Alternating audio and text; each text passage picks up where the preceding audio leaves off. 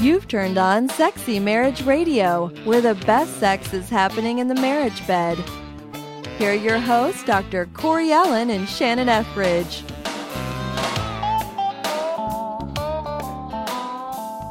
So where is the best place to turn on iTunes and on the web for sex and marriage information? That would be Sexy Marriage Radio, and we would love to hear from you. You can email us. It's feedback at sexy marriage radio dot com. You can also jump on iTunes.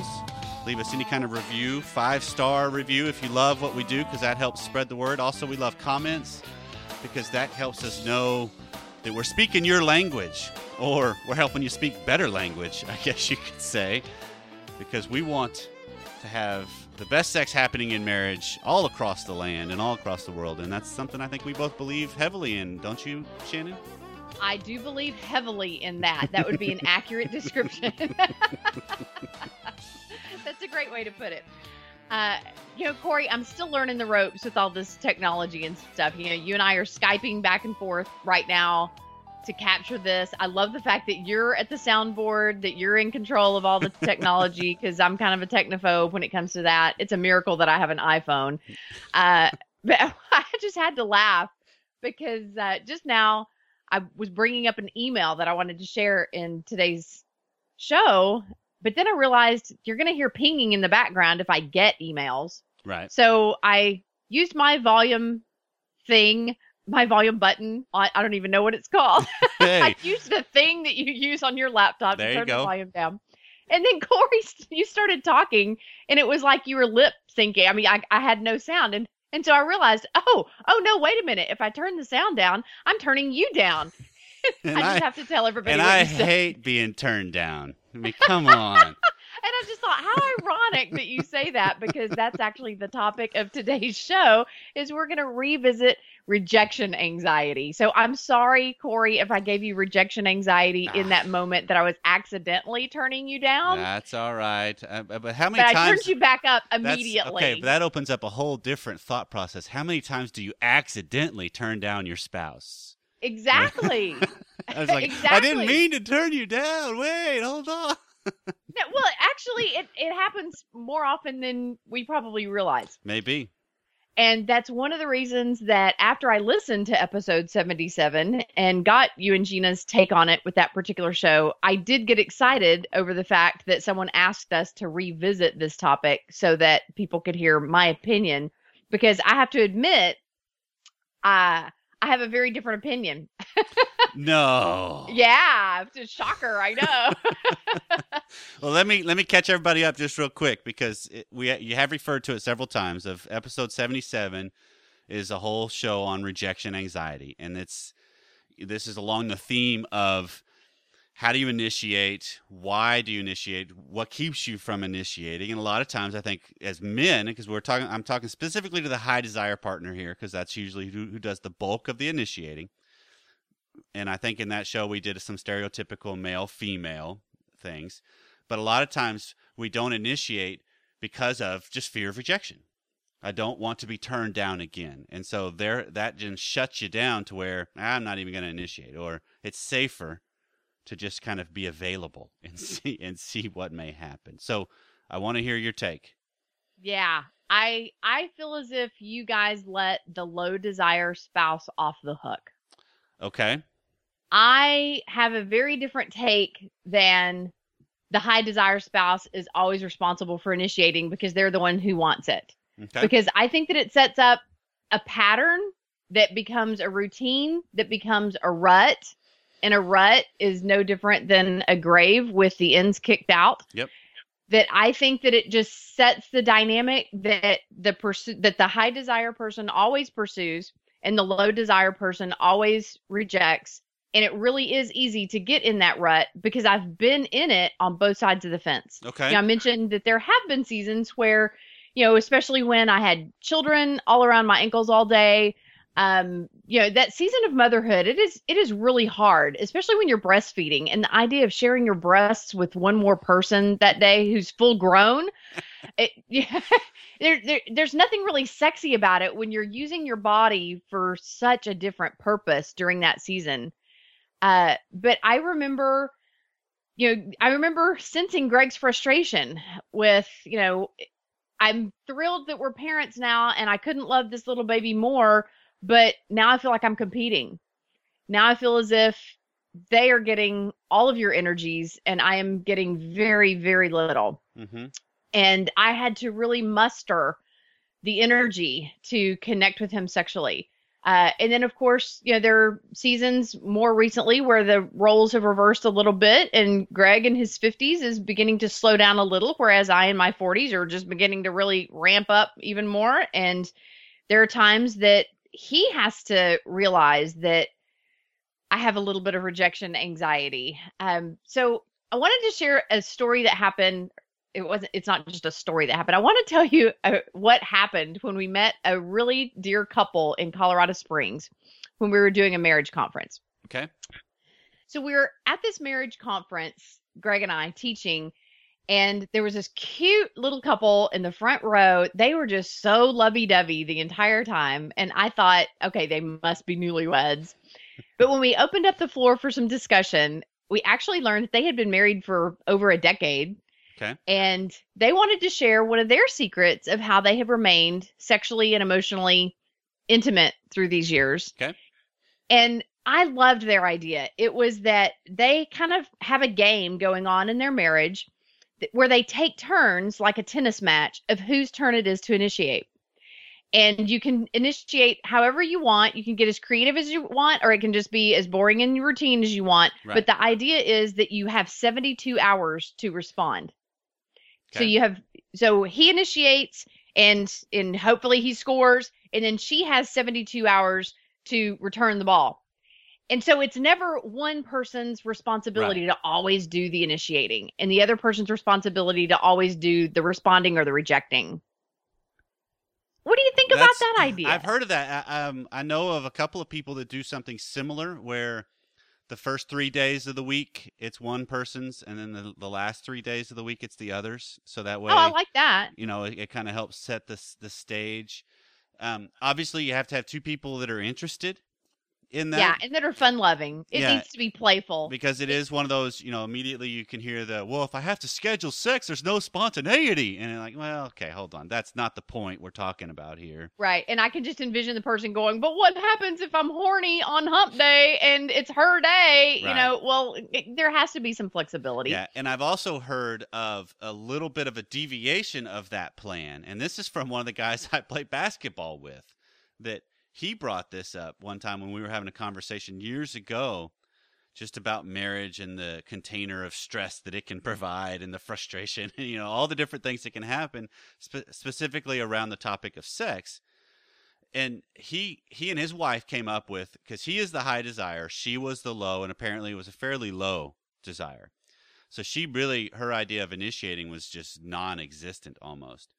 So they came up with, he was free to initiate sex to which she would not reject in a sense. I'm not quite sure how they defined all of that, but it, it's kind of like, hey, you are free to initiate every day except, and there was two days, just so that she would have two pressure-free days of mm. knowing, okay, tonight I can go to bed and I'm not going to get fondled or groped or attacked or mugged or even propositioned, you know? And so, so my guess is, is that if that day was a Thursday that she got her reprieve, that Wednesday night at midnight and Friday morning at six a.m., he's all over her. Maybe, but it's just, I mean, cause, cause we think about it, when it comes to sex and marriage, it, to a degree, it's a little bit of a negotiation.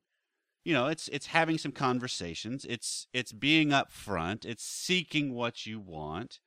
And when that ties into the anxiety that's surrounding the possible rejection, well, yeah, I could see why if you're in a relationship where you've been rejected and rejected and rejected and rejected and rejected. And, I mean, just think of this scenario, Shannon. Let's say you're in a marriage that it's been five years since you've had sex. You know, Pam and I just went to a, a couples enrichment weekend this past weekend, and this was with couples that have, were in that boat. I mean, there were two or three in there that they haven't had sex in, in a decade. And if you think about wow. it, yeah, they just been roommates. Exactly. But if if you think about it, though, we as we were unpacking that and talking about it more as the whole weekend unfolded, whenever I mean, think of now all the pressure you've got. If you're the high desire that wants sex and you're going to initiate it after five years of not having sex, how much pressure are you putting on the sex itself? I mean, do you want it to be bad? Mm. You know, it's like, okay, if this is bad, I may have to wait another five years before. So now, now you got this added pressure and this added importance and meaning on it. And I mean, to the to one couple's credit, they talked. They they wrote in that it had been five years until that Friday night.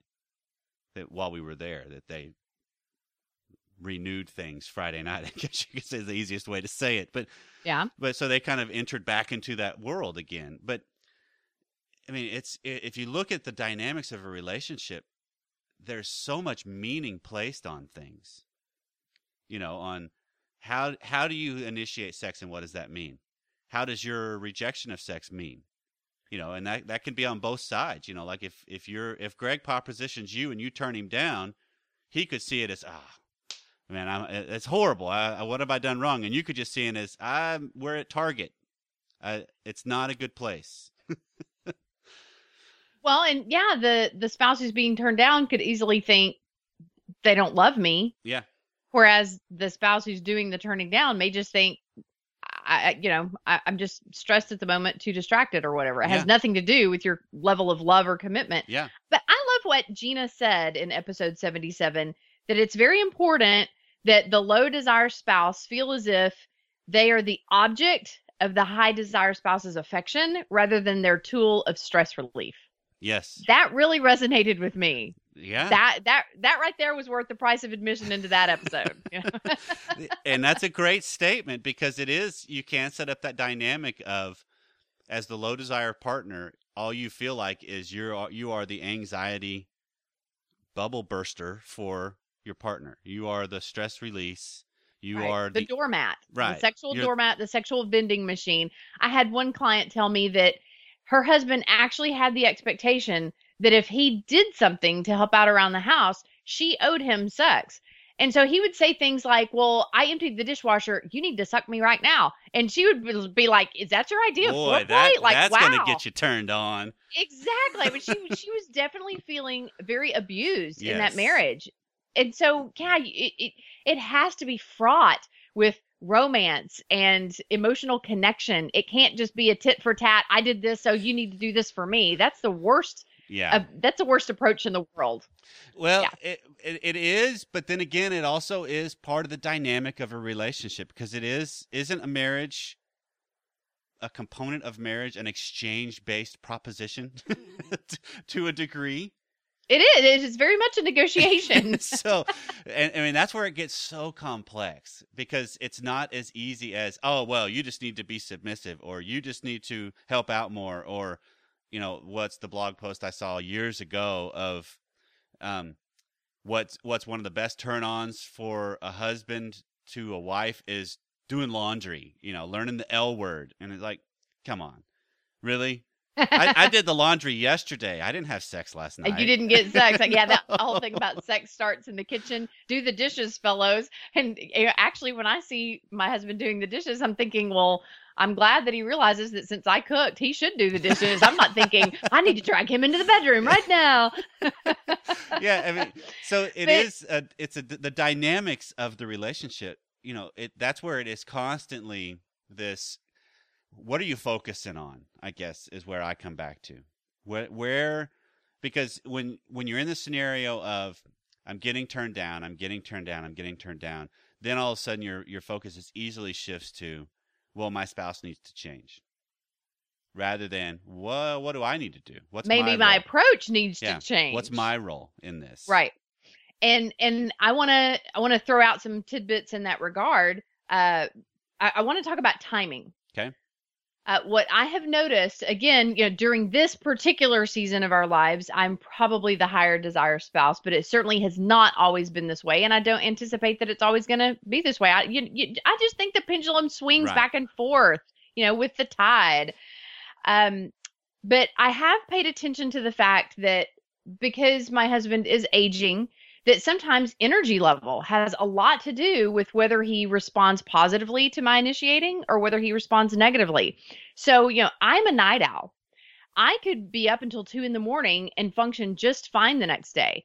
Greg turns into a pumpkin at around eleven o'clock. Okay. And and he will wake up at the same time every morning, even on a Saturday morning. He's so frustrated. He still wakes up at six thirty, seven o'clock. So he has the most energy in the morning. Mm-hmm. I do not. Of course. I, I'm not a morning person. I, I don't like to rise before eight o'clock. I, yeah. But I've learned that if I initiate sex first thing in the morning instead of last thing at night, he's much more amiable to that idea, mm-hmm. because that's when he has the most energy. And so I've I've actually initiated sex at like six thirty in the morning and then just went back to sleep afterward. And it makes me feel really, really good that I can start his day out so great. And then I get my need met somewhat. Mm-hmm. Uh, so it's just a matter of negotiating, you know, w- what is it?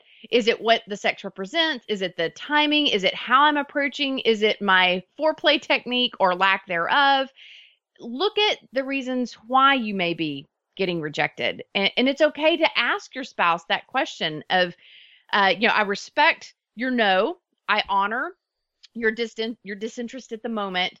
Could you help me understand so that I'm more sensitive in the future when or how I shouldn't approach you? Because I don't want to put you in the position where you feel as if you're always having to say no. So teach me, right, when is the most approachable time? How is the most approachable Uh, you know, way that you would respond positively? You know, have that kind of dialogue. If you can't even talk about it, you're probably not going to be successful at it. Exactly.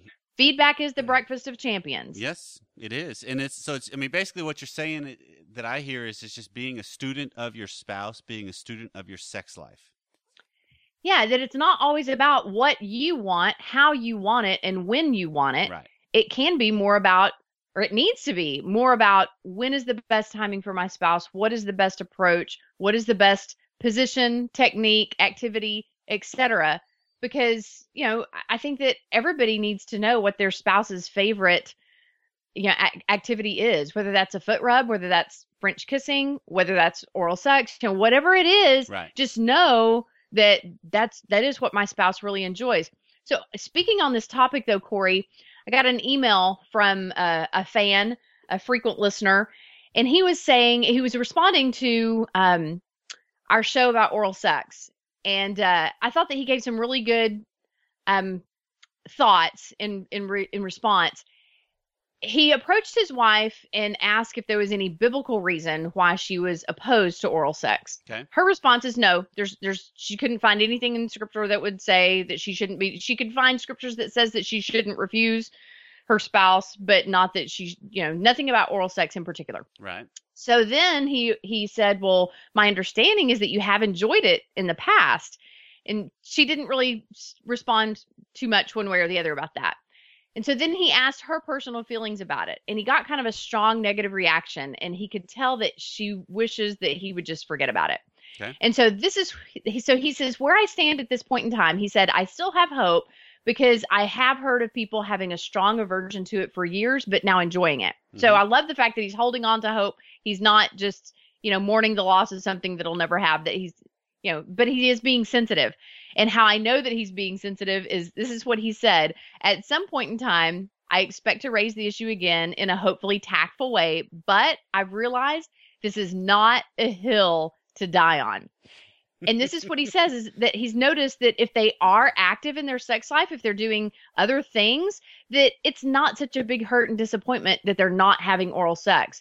It's when they're not as intimately connected and he becomes sexually frustrated and starts, mm-hmm. you know, feeling a little overwhelmed with the lack of sex in their marriage, that's when he starts bemoaning oral sex. So I just thought, you know, that's a great tip to throw out to people who really prefer not to have oral sex for whatever reason. I mean, some people just quite frankly find it distasteful, no pun intended. Right. So maybe just focusing on what you do enjoy. Uh, you know, focus on the frequency, focus on the positions, focus on being adventurous and playful, but it doesn't necessarily have to include oral sex to be a fulfilling experience. Yeah. And so I, I just thought that was a really mature way for him to look at it is I just have to rejoice over the things that we are doing and that we're doing well and that we can both enjoy, and not die on the hill of, but I expect you to do this for me, even though you don't enjoy doing it at all. Right. I would, I would add to it though, as long as there's progression and growth, and it doesn't necessarily mean growth towards oral sex being a part of marriage and sex, but just growth yeah. in the development and the connection. And the development of self is the best way to think of it, in your presence in the act of your own life and in the act of your sex life. Because when you get into this whole, yeah, I don't want to do this because I'm not comfortable with it, that's where ruts really come in. Yeah. Because that starts to If you're define. only going to do the things that are so comfortable to you, then most likely that translates to laying flat of your back and letting your partner service you. Right. Or be a receptacle for That's them. not hot. No. Not yeah. at all. And that's where Schnarch comes up with the saying of that sex is leftovers. Yeah, that's sad. But it's true, I don't like isn't leftovers. it? Yeah, but it's true because, you know, it, it's it's the whole you get to decide whatever you think is you're uncomfortable with and not not willing to do, and I get to decide whatever I think I'm uncomfortable with and not willing to do, and we do whatever's left over. So yeah, it, it, but, but you have to look at it as, okay, what if marriage in it, in and of itself is really designed for something different. And I think what that is, is it's, it's for our own development of self. It's our own growth. And sex is a great window into that. Yeah. You know, as soon as I said what I said a second ago, Corey, I was convicted about the fact that, um, okay, the, the whole thing about the late, you know, one partner being lazy of just, I'm going to be on my back. I'm just going right. to, you know, let my partner service me type of thing. I wanted to clarify how that works with that timing issue that I brought up. Okay. Uh, and I may be getting too personal. I don't mean to embarrass people or anything like that, but you know, sometimes the best way to speak is from your own experience. Yep. You remember I told you that I often initiate, or not often, you know, maybe once or twice a week, I will initiate in the morning. Uh, my husband would say it's probably more toward the once a week than the twice a week. Twice a week would probably be more of, you know, more up his alley in the morning, but you know, maybe once a week I'm waking up and initiating sex, but he can't expect that I'm going to ha- be so full of energy that I'm going to hop on top and, right. and do all the work right. that pretty much he knows that it's, it's up to him to exert the energy uh, in the morning hours, because that's not my best time, but I'm happy to be with him and fully present in that moment. And until until it's over and I can go back to sleep. But at night, when I'm the one who has the most energy, I'm really okay with him relaxing and receiving right. and, and letting me do all the work. So it just, again, it's negotiating what works best for each of you and finding that middle common ground. Well, and it's also um, real, also, it's also to, hold on, I gotta I gotta add to that though, Shannon, because yeah, it's also realizing that that in and of itself of what you describe is just a development of each of you. Of realizing, okay, yeah, I, I'm catching, this is more in my wheelhouse at this time. But that doesn't let you off the hook completely. Or yeah. this is not, I'm not a morning person, so I can't raise that flag of, hey, I started, so I'm done. No, you still have to grow and kind of confront, what is it about me that I don't, I'm not a morning person? You know, what is it about me? Because it's like, think of how often we let our limitations define us, and we don't even realize we're doing it. It's this, yeah, we you know, label ourselves. Yeah, I don't like to. I don't like to fly. Why? Because one time I just didn't like it, so therefore I am a person that doesn't like to fly. R- really? That's you know. I mean, that's kind of an extreme example, but we do that in our life all the time. Of, no, I'm more of a homebody. Really? Why? You know, have you yeah. ever challenged that? Have you ever stepped out and done something that you were totally scared to do? I mean, that's the way you yeah. entered the world of sex anyway. Most likely you were scared to death. Sure. The first yeah. time so you got naked allow with yourself to be stretched out right. of your comfort zone a little bit on occasion. Right. I totally agree. Um, I also want to, I, I will always highlight this fact at every opportunity. There are lots of other reasons to have sex besides being horny. Yeah. If you just want to feel close to your spouse, if you want to sleep better that night, if you just want to, you know, start your day out on a positive note by putting a smile on your spouse's face, uh, if you want to relieve stress, if you are, you know, angry at your boss and you just want to think about something else for a little bit, you know, if you just want an escape from the kids and, uh, you know, it, there's a long list of reasons that you can have sex mm-hmm. and that sex fulfills so many different things. So the question to ask yourself when your spouse does approach you and initiates isn't, am I horny? that's that's a very, very limited view of sex. Right. I think the question to ask yourself is, is there any reason why I'm totally opposed? And if there's not a reason that you're totally opposed, then just get started, mm-hmm. and your feelings will eventually catch up. Sometimes it's easier to act your way into a new way of feeling than to wait until you can feel your way into a new way of acting. Right. Would you agree? I would. And and on the flip side of that, for the high desire, it's it's recognizing what is, where is this coming from that I'm seeking? You know, is it, you know, because I, I think of it, it's the two categories of, you have sex from a desire of emptiness, or you have sex from a desire of fullness. You know, is it? Oh, that's a great, unpack that. Okay, because the emptiness idea is the horniness. It's the blue balls. It's the biological only, which I know that, yes, sex happens for procreation of the species. And there is yeah. a reality of that. But mm-hmm. it's not huge. I mean, most of it is. You don't die. Right. Most of it is anxiety.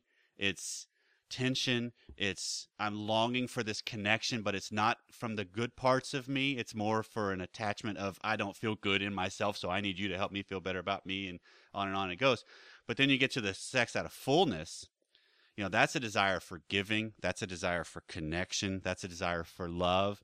And one example I think of is, I, I'm, I'm going to be willing to bet this resonates with you, Shannon, because it does with me. Whenever I have done something good in my life, you know, when I've really helped out somebody, that's a turn on to me. I mm-hmm. get, I get like, dude, Pam, where are you? You know, honey, let's, let's it have, let's have some sex because I'm feeling really good right now, and it's not horny. I'm just well, it's, feeling it's, good. It's, It's like the antithesis. You and Gina have always said, however you do sex is how you do life. Right. Well, however you do life is also how you want to do sex. Right. So, so it's yeah, it, we call it post-conference sex. Whenever I do a weekend conference, I come home and Greg is practically laying there naked on the bed. Ready? Like, I know you're Let's full go. of energy right now, so bring it on, baby. But I mean, because that's, if you're talking about, it's it's as species, as humans, we can make meaning out of things, and so recognizing, what is this coming from in me? Because if it's coming out of emptiness a majority of the time, with your your spouse knows that. They're yeah. catching on to that, and that's why you're getting turned down so much. And they're feeling used right. and abused. Right. So it's a yeah. challenging of yourself to realize, okay, what is this that I'm seeking? And how else could I get it if if need be in the short term? Because I could sit here and think, okay, I'm, let's say I'm a high desire, and my wife is reading that every time I initiate sex, it's a, it's a manipulation. So she's constantly turning me down. Well, if I'm really just looking to give and be a part of her life, there's other ways to be intimate than sex. So I could start focusing there to increase that connection and my word with her, mm-hmm. and then start to say, okay, look, this is uh, this is really what I'm looking for, and I'd also love it sexually. So, and, and the more I do that, I would think I would start to shift her read of me. Right. And another thing I wanted to affirm that you and Gina had shared on episode seventy-seven is you had mentioned the need to kiss every day. Yes. And you're so right. Sometimes sex just seems to come out of left field, yep. because if a couple isn't even kissing regularly, the idea of having sex just seems like such a, a stretch, you yeah. know? So I love the kissing every day. And I have a, a word of advice to couples who are mismatched in the height department. Um, you, you think about, you know, men yeah. are typically significantly taller than some wives, not yeah. all, but my husband is six foot seven yep. and I am five foot five and a half. And so there is, you know, what is that? Over fourteen inches difference between yep. the two of us. Yep. And so for me to reach up and kiss him for any length of time is quite painful. And so if your husband is that much taller than you, or husbands, if if if you're that much taller than your wives, sit down on the couch to kiss. And mm-hmm. you, I promise you, you'll get a lot longer kiss. And I think the longer the kiss, the greater your successes of it moving forward to, you know, first, second, third, however you want to label those bases. Uh, I think you're you're more likely to hit that home run if you do kiss often, and even for a, a few seconds at a time, maybe even a few minutes at a time on occasion. Well, yeah, remember when we used to do that as teenagers? Yeah, and all you did was just kiss and kiss and kiss and kiss and kiss. And that's that's the idea of the ten-second kiss. Is just make sure you are kissing your spouse for at least ten seconds every day, yeah. and that's continuous. Well, well, Well, rem- and remember when we were teenagers, it felt like, oh my gosh, I, I want to have sex so bad right now, I could scream. Well, it probably wasn't just because we were teenagers and just because it was supposed to be forbidden. Right. It was probably because we were kissing like crazy. So start kissing like crazy it, again, and you might not get rejected nearly as often. Right, because it does, it does produce things in the brain, in the body, that kind of get things going. It kind of lights a fire. It, French kissing gets the sexual juices flowing. There's a reason why you don't French kiss your mother or your grandfather. I'll end on that. Nuff said. As everyone hurls out this the car door. This has been Sexy Marriage Radio. Wow. Uh, we're glad you took some time to join us. And if you have anything that we left undone or questions, please let us know. We'd love to hear from you at feedback at sexy marriage radio dot com. You can also jump on iTunes, like I mentioned at the beginning of the show. Leave us a review, some comments. That helps spread the word and climb the charts, because we want to have this message spread as far as possible, that married sex can be fabulous. And research continues to show that. So let's just continue to make it even better and better. Amen. Well, wherever you are, whatever you're doing, thank you for taking some time out to spend it with us. And we'll see you again next time.